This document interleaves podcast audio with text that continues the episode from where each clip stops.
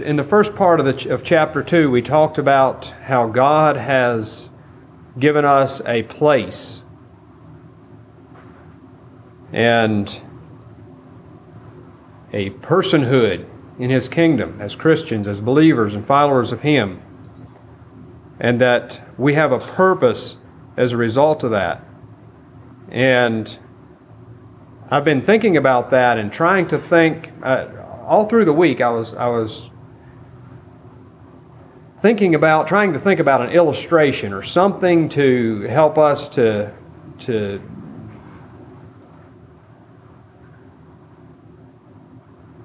maybe get a little bit better handle or me get a little bit better handle on some of the things that I think that implies into the last part of the chapter. And so I have an illustration here on the board and I'm gonna I want to use that illustration to maybe help us to think about this idea of our person, our place, and our purpose. I don't know where I put my, here's my black marker. So we have two houses here. And one of them I'm going to call heaven. And the other I'm going to call earth.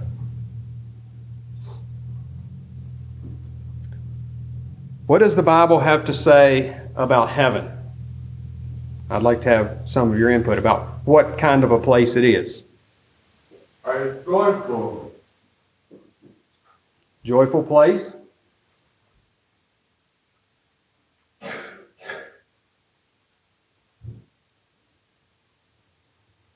Okay.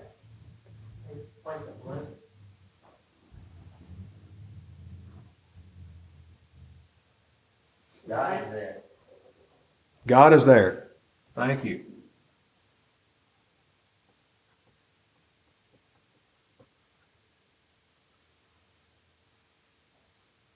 Dwelling of God.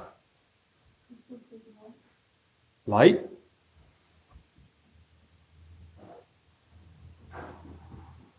personally prepared by Christ, and they would prepare a place for you.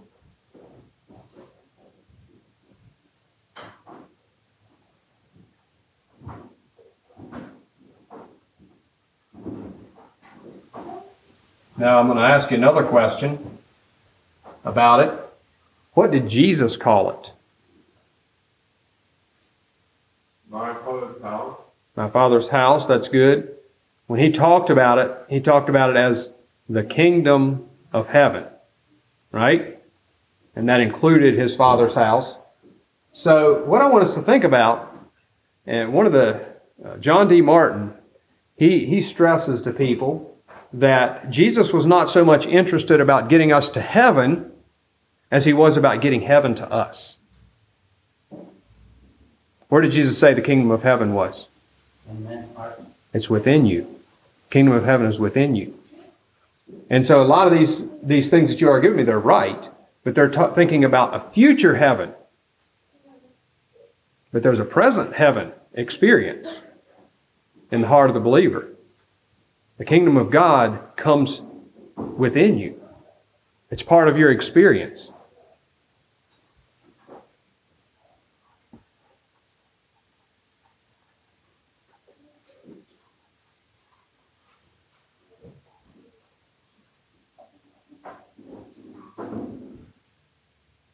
So when the Bible talks about who the believer is, what kind of terms does it use to describe the believer?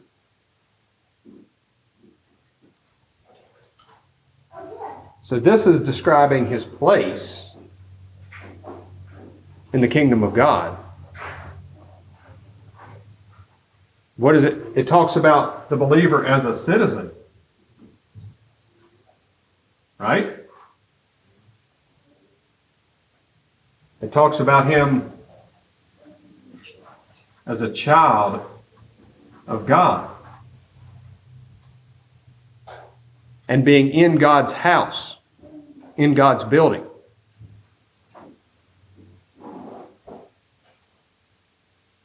talks about him being a priest. Had that in the last chapter, or last the first part of the chapter.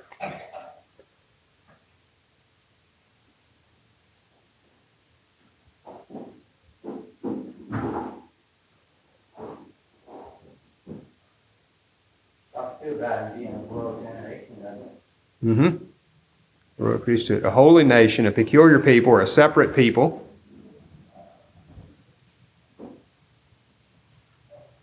Here, Thank you.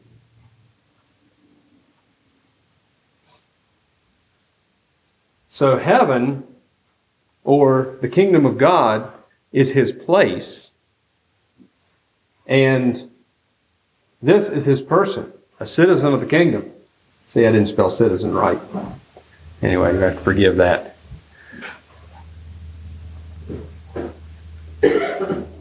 So then he has a purpose. Where is his purpose? You see, one of the things that I wondered after I was saved and after the Holy Spirit filled me was like, God, why don't you just take me to heaven right now?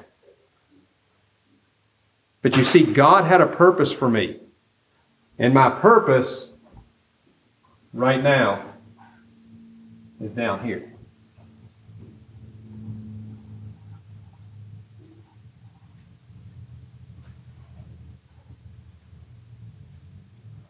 And that purpose is not to make me this, but it's because I am this. It's because I am a child of God that I have a purpose. I can never fulfill, without being this, I can't fulfill my purpose. I must be a child of God to fulfill my purpose. And that purpose is to fulfill God's will. Now, here. So we can talk about then what is God's purpose, or we could think about maybe a little bit. We talked about this just a little bit in the last message, and it and so it's there's there's some things there in the in the first part of chapter two that talk about what God's will for us is, or what God wants us to do, or what purpose He has for us here. What what is God's purpose for us? And you don't have to just draw from chap from chapter two. One purpose for us is that we be saved, but that would be before. But that would be to get us up here. Be witnesses. Be witnesses. That's good. I'm just gonna, yeah. That covers a lot of different aspects to be witnesses. Because one of the things it talks about in here in chapter two is um, that we would show forth the praises of him who hath called you out of darkness into his marvelous light. See, that's being a witness for God. You're showing who God is. So, show his praise. Anything else? And I, I have a feeling that maybe part of what uh, Crystal was implying was making disciples. See, that's another purpose that we have. And then Matthew 8, uh, Matthew uh, 28 that we call the Great Commission, it has not only the, the, the purpose to make disciples, but also to teach.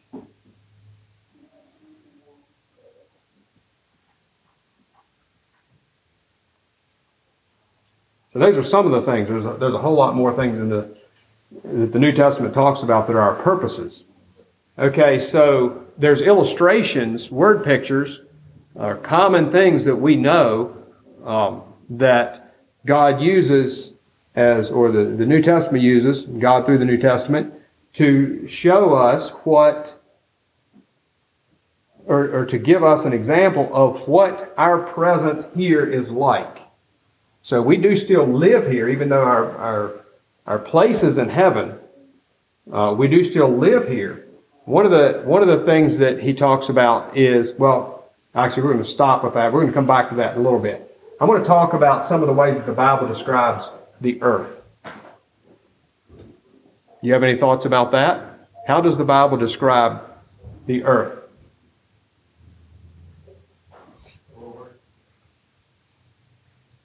That's good. God has ultimate control, but I'm not thinking about it in that sense. I'm thinking about it in the sense of its temporary nature.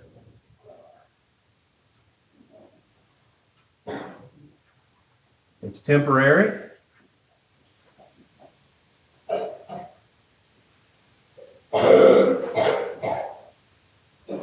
Whose dominion is it under? Uh,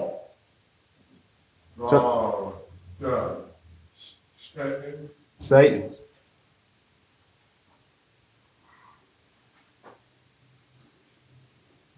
Satan's dominion.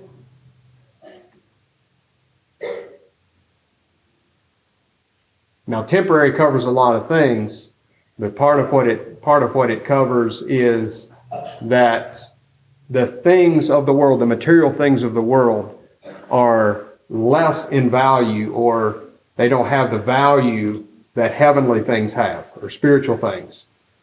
And so, um, that it is of lower value.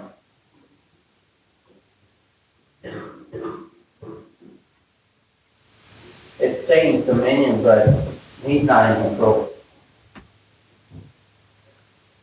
yes, uh, um, the devil, with God is control of the, the, devil. Yeah. That's that's part of that's that's that's a good Joe.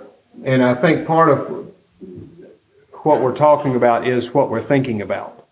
Um, because what I'm what I'm referring to in this sense is the earth in its material sense. And yes, God is in overall control of the happenings, but ultimately, for instance, Christ's death. Christ said, This is your hour in the power of darkness.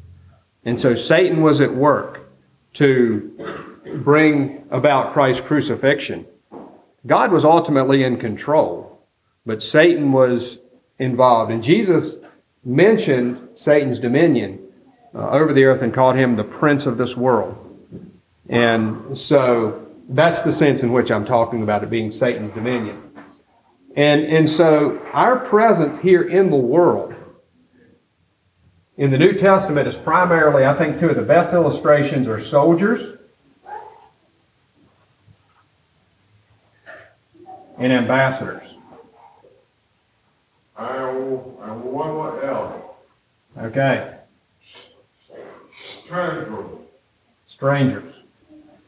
Well, yeah, and that reflects into ambassadors.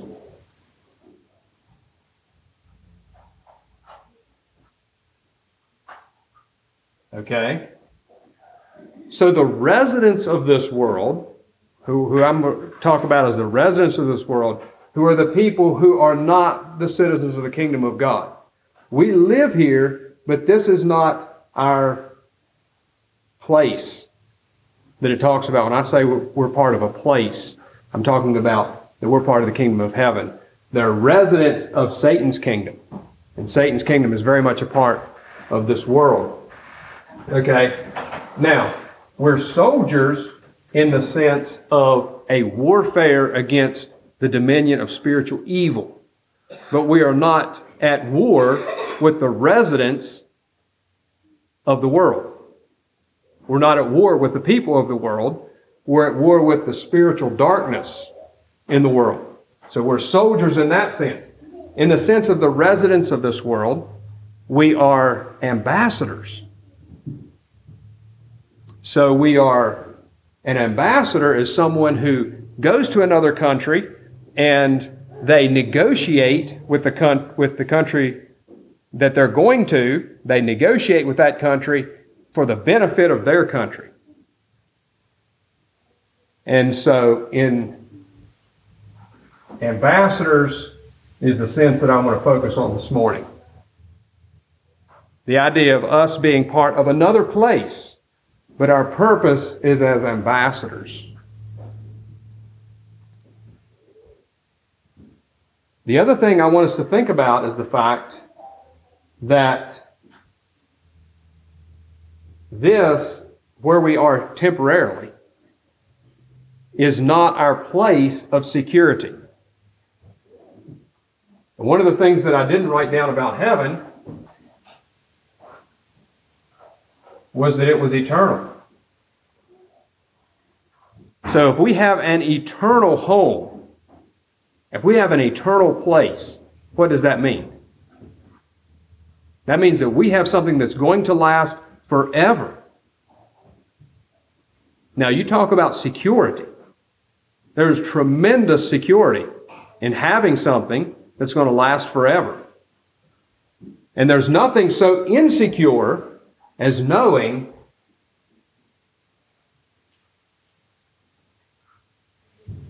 that what you have is only temporary. It's going to come to an end. So, our place in the kingdom of heaven is a tremendous security, and that is where our security as a believer is found.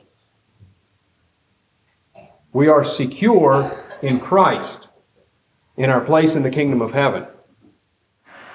And so, what I want us to think about is that our purpose or our security is somewhat separated, in one sense, separated from where we're currently dwelling.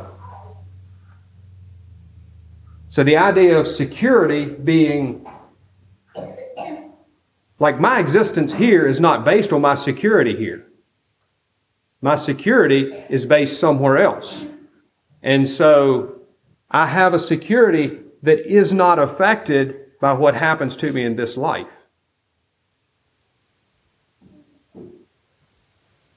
Is that clear? You with me? We have a temporary place of stay. And Peter, in this passage, so he lays out this whole idea of a person, a place, a person, and a purpose. And then he starts to give us instruction based on that idea, based on that concept.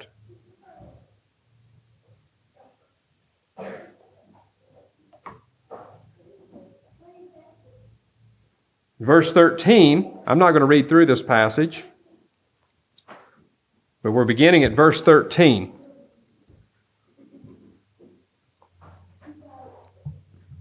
Submit yourselves to every ordinance of man for the Lord's sake, whether it be to king as supreme, or unto governors as unto them that are sent by him, for the punishment of evildoers and for the praise of them that do well.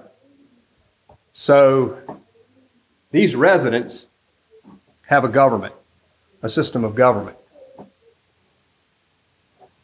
And there, there, there is a government system here that, in, in which we are ambassadors. And it tells us in that verse what the basic reason for that government is. In those verses. In verse 14, for the punishment of evildoers and for the praise of them that do well. And we have a very similar passage in Romans 13 where it says this For the rulers are not a terror to good works, but to the evil. Wilt thou then be afraid of the power? Do that which is good, and thou shalt have praise of the same.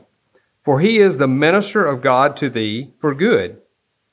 For if thou do that which is evil, be afraid, for he beareth not the sword in vain, for he is the minister of God, a revenger to execute wrath upon him that doeth evil.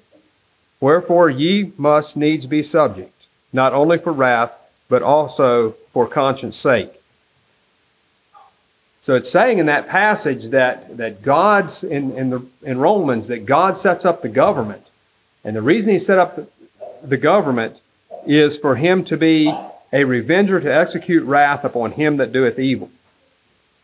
And so it uses, when it's talking about the government, it doesn't use pronouns that refer to the Christian. It uses pronouns that refer to someone else such as he is the minister of God to thee for good. See the difference there? For he is the minister of God. So it's talking about someone else. And he is to restrain the evil in the world. That's his purpose. So you drove to church this morning, and I did too. And I don't know how it was for you, but for me, I felt relatively safe on the road. Why? Because of law. Because people followed the law, we were relatively safe. So the government set up law with the purpose of keeping people safe and ultimately also keeping people free. Because you were only safe on the road this morning much as people obeyed the law. Because you were, would be endangered as soon as someone ran a red light, as soon, as soon as someone ran a stop sign. You would be endangered. So if we live in a free country, then why are there people in prison?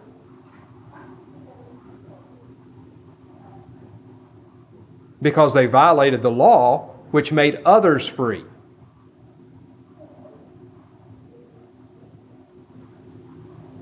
So I give you that. We might come back to that just a little bit, but I give you that to say God says to us, submit to this government body. Because that does something. It puts you in a position. Look at verse 15. For so is the will of God that with well doing ye may put to silence the ignorance of foolish men. So, as ambassadors, we submit to the government of the, of the residents of this land because that puts us in a position to be able to be better ambassadors. That we can put to silence the foolishness of ignorant people. And that, that submission to the government does not make us less free to fulfill our purpose, it makes us more free.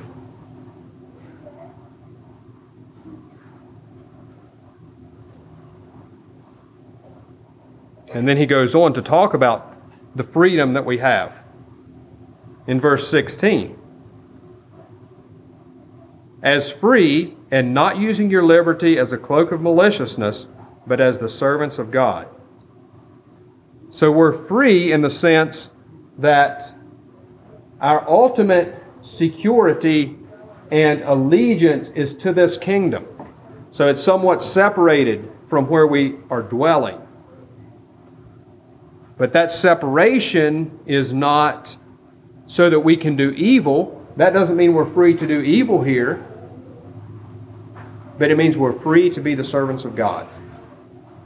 And that's what God is telling us. That's why God is telling us to submit to the government, because He wants us to be free to fulfill His purpose.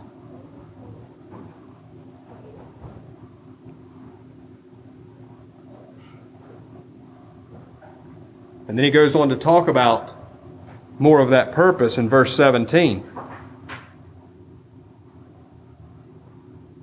Honor all men, love the brotherhood, fear God, honor the king.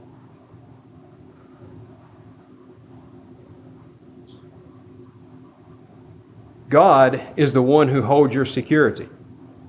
And that's true in two senses.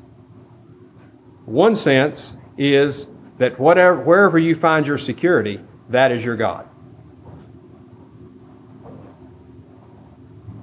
But if you find your security in the God of heaven, then He is your God. And you are His child. So your security is in God. And we reverence Him in that sense. We fear Him in that sense. We fear Him in the sense that he is our king. He holds our security in his hands. Pleasing him is what matters in life. That's why when there's um, an absolute monarchy and, and subjects come into the throne room, they fall on their faces before the king because he holds their security. If he says, take him out, he gets taken out. God holds our security. He is our king. And we fear him, we reverence him as a result of that. Now, he's also our father, which is a whole lot closer and more personal, and he's loving, which makes it a whole lot nicer than those men who serve unjust kings. But fear God. And, and in a sense, that's, that's a proper priority of relationship. And, and that's part of what it's giving us here. It's saying that He needs to hold that primary place of reverence in our lives. And that's why I'm, that's why I'm choosing that one first. Secondly, love the brotherhood.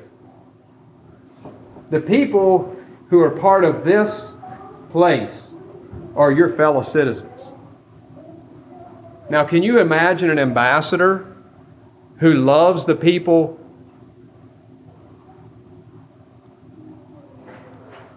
where he is living more than the people of his own nation? Think about that. Then would he be a good ambassador for his kingdom? No, he wouldn't. And we need to have a high level of love for our fellow citizens in the kingdom of God. Love the brotherhood. We are in this together. We are all citizens, ambassadors for the kingdom of God as we follow Jesus Christ. Honor the king. Well, I was wasn't thinking about this a whole lot until yesterday, and somebody mentioned uh, that 20 years ago we had an impeachment trial. It was 22 years ago, I think. And um, another president was impeached 20 years ago. Well, the interesting thing about that is that that was a Democratic president. And now we're having a trial for a Republican president. And if you go back and look at the votes, and, and now the votes are falling along, along political party lines. And if you go back then and look, guess what? The votes fell along political party lines.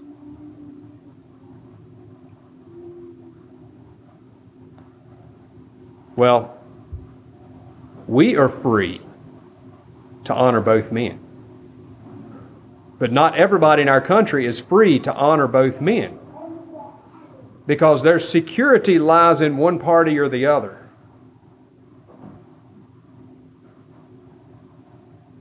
But we are free to honor the king because our security does not rest in him or in his ethics. Our security rests in God. So we honor the king, we honor all men. Our security does not rest on whether the man down the street wants to harm us or not. We honor all men, good and evil. We honor them. They are made in the image of God.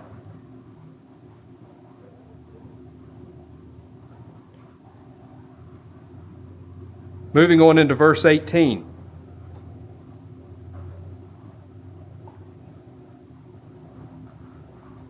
Servants, be subject to your masters with all fear, not only to the good and gentle, but also to the froward. So here it's saying, and this be subject is the exact same Greek word as to submit in verse 13. So we're to be subject not only to the good man, we're also to be subject to the man who's contrary. Those words there mean warped and perverse. So we're to be be subject to that kind of a master.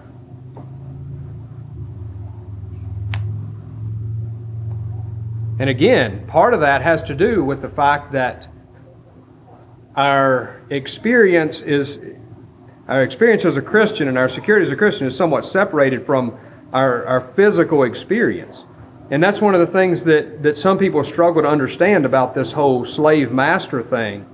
And and what I try to point out to people that, that challenge the idea of slavery in the Bible is the fact that God doesn't specifically want to free us physically, He wants to free us spiritually. And when we're free spiritually, then we are completely free. within our physical experience. And then he goes on in verse 19 to talk about For this is thankworthy if a man for conscience toward God endure grief, suffering wrongfully. So it's saying that even though you don't deserve maybe the suffering or this the abuse that this froward boss is giving you, because of your motivation of conscience toward God. See, conscience toward God's the motivation in that verse. A desire to please our King.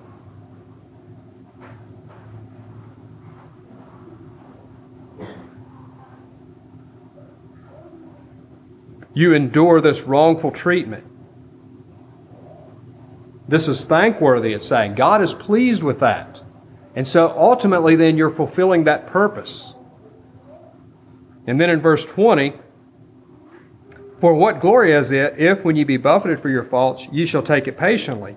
But if, when you do well and suffer for it, you take it patiently, this is acceptable with God. So now we've got something that's acceptable with God. It's, it's still referring to that same thing. And he's going into a logical argument. He's saying that we recognize that when, when I do wrong, that there is going to be some logical consequence. But what gets us stirred up is when we don't do wrong and receive consequence. And, and that's what he's talking about here. He's talking about the kind of suffering where we suffer not because of what we have done, but because someone else has done something wrong. And I'm going to talk just a little bit more about that here in a little bit when I'm talking about Christ. And it goes on to say in verse 21 For even hereunto were ye called. So saying we were called to suffer unjustly. Because Christ also suffered for us, leaving us an example that ye should follow in his steps, who did no sin, neither was guile found in his mouth, who when he was reviled, reviled not again. When he suffered, he threatened not but committed himself to him that judgeth righteously, who his own self bare our sins in his body on the tree, that we, being dead to sin, should live unto righteousness, by whose stripes ye were healed.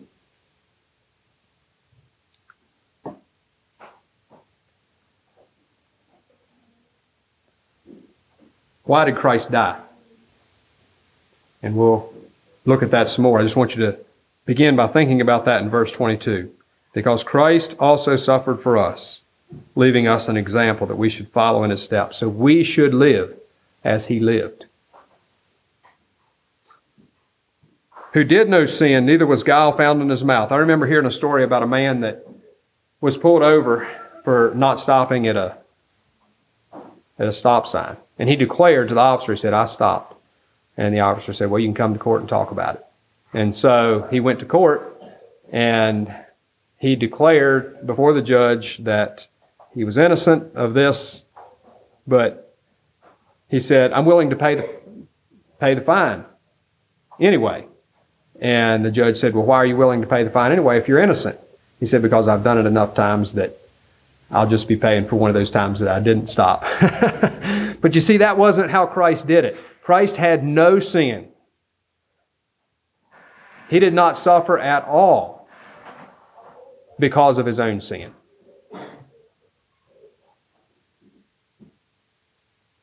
And I believe verse 23 is one of the most powerful verses in the Bible in relation to non resistance.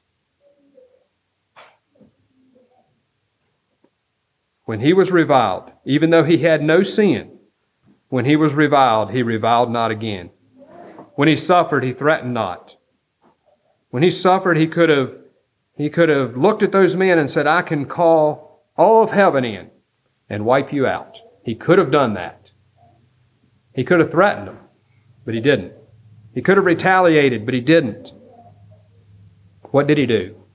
He committed himself to him who judges righteously.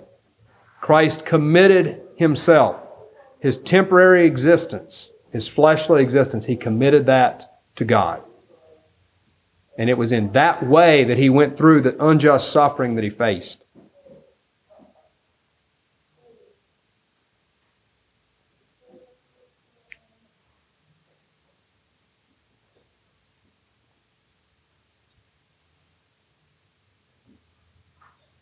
And so, our call is to also commit ourselves into the hand of a God who is a just judge and who gives us an eternal home. Our security rests in an eternal God, not in our current condition.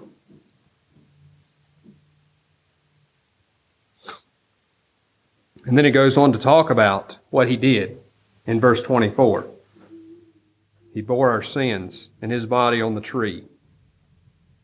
In verse 20, we talked about suffering for doing wrong. And we have this, this innate understanding that a price must be paid when right is violated. Well, what's right and wrong? You see, and that brings up a whole question, but but what do mean what do people mean when they say that they have rights? What are they talking about? They're talking about things that by nature they understand, you know, they have value for one thing, that, that they have value. That's what their rights mean, that they have value. And when those values are, are violated, those privileges that they have as a result of value, when that's violated, then that's what they call wrong. And so when people talk about having rights, they're talking about the privileges that they have as a result of their value. And we understand, just within ourselves, we understand that when someone violates what I, what I believe to be my right, that they have done wrong and they need to pay for that. They need to pay for that hurt. And the automatic understanding is that the offender should pay equal to the value taken. So that's part of how we understand right and wrong.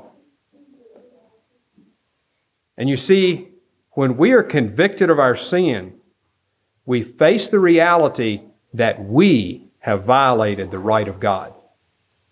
That's what happens when we're convicted. And we recognize within ourselves that there is a price that must be paid for that violation.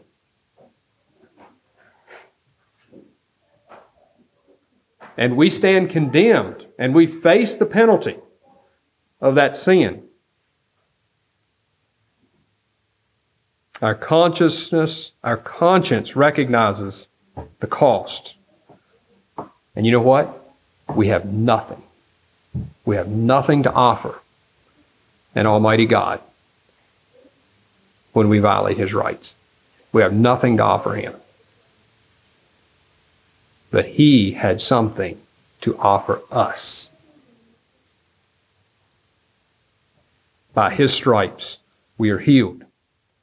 And since the time of Noah, God made it clear that the life is in the blood. And God also made it clear that sin, the penalty of sin, is death. And the life is in the blood. The law of Moses tells us that the price for life is life. And Jesus gave his life for our life. So that our conscience could be cleaned, could be cleared from the debt of guilt. His blood is his life, given for you and me to receive forgiveness and peace. And what is baptism? The answer of a clear conscience. How can our conscience be clear? Only by the blood of Christ. By Him being a sacrifice for us, we are healed. I've been thinking about a song recently, and there's been some specific things that have stood out to me in that song. It's how deep the Father's love for us. How deep the Father's love for us, how vast beyond all measure, that He should give His only Son to make a wretch His treasure. How great the pain of searing loss, the Father turns his face away, as wounds which mar the chosen one bring many sons to glory. Behold the man upon the cross, my sin upon his shoulders. Ashamed, I hear my mocking voice call out among the scoffers. It was my sin that held him there until it was accomplished. His dying breath has brought me life. I know that it is finished. It was my sin that held him there until it was accomplished. It was my mocking voice,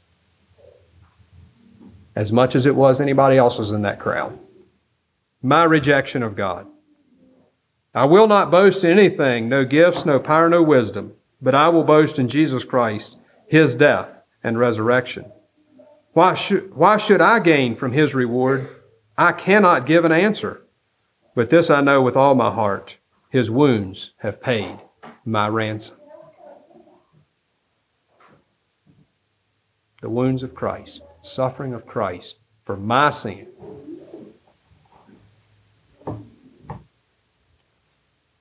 And as a result of that, ye were as sheep going astray, but are now returned unto the shepherd and bishop or overseer of your souls. You were going astray. You were going your own way. But you've now returned to the shepherd and bishop of your souls. You're putting your life, you're putting your security in good hands. Hebrews 13:10, kind of a parallel passage that kind of sums up this passage, this last part of this passage. We have an altar whereof they have no right to eat which serve the tabernacle. For the bodies of those beasts, talking about the Old Testament sacrifices, whose blood is brought into the sanctuary by the high priest for sin, are burned without the camp. So it's saying that the animals, the blood of the animals was taken in for the cleansing of the people into the sanctuary by the high priest for sin, for cleansing from sin, but the bodies of the animals were burned outside the camp. Wherefore Jesus also, that he might sanctify the people with his own blood, suffered without the gate. Where was Jesus crucified? Outside the city. And his blood was for us, for our cleansing. Let us therefore, let us go forth therefore unto him without the camp, bearing his reproach. What does it mean to bear his reproach? It means to be separate or to be separated or rejected.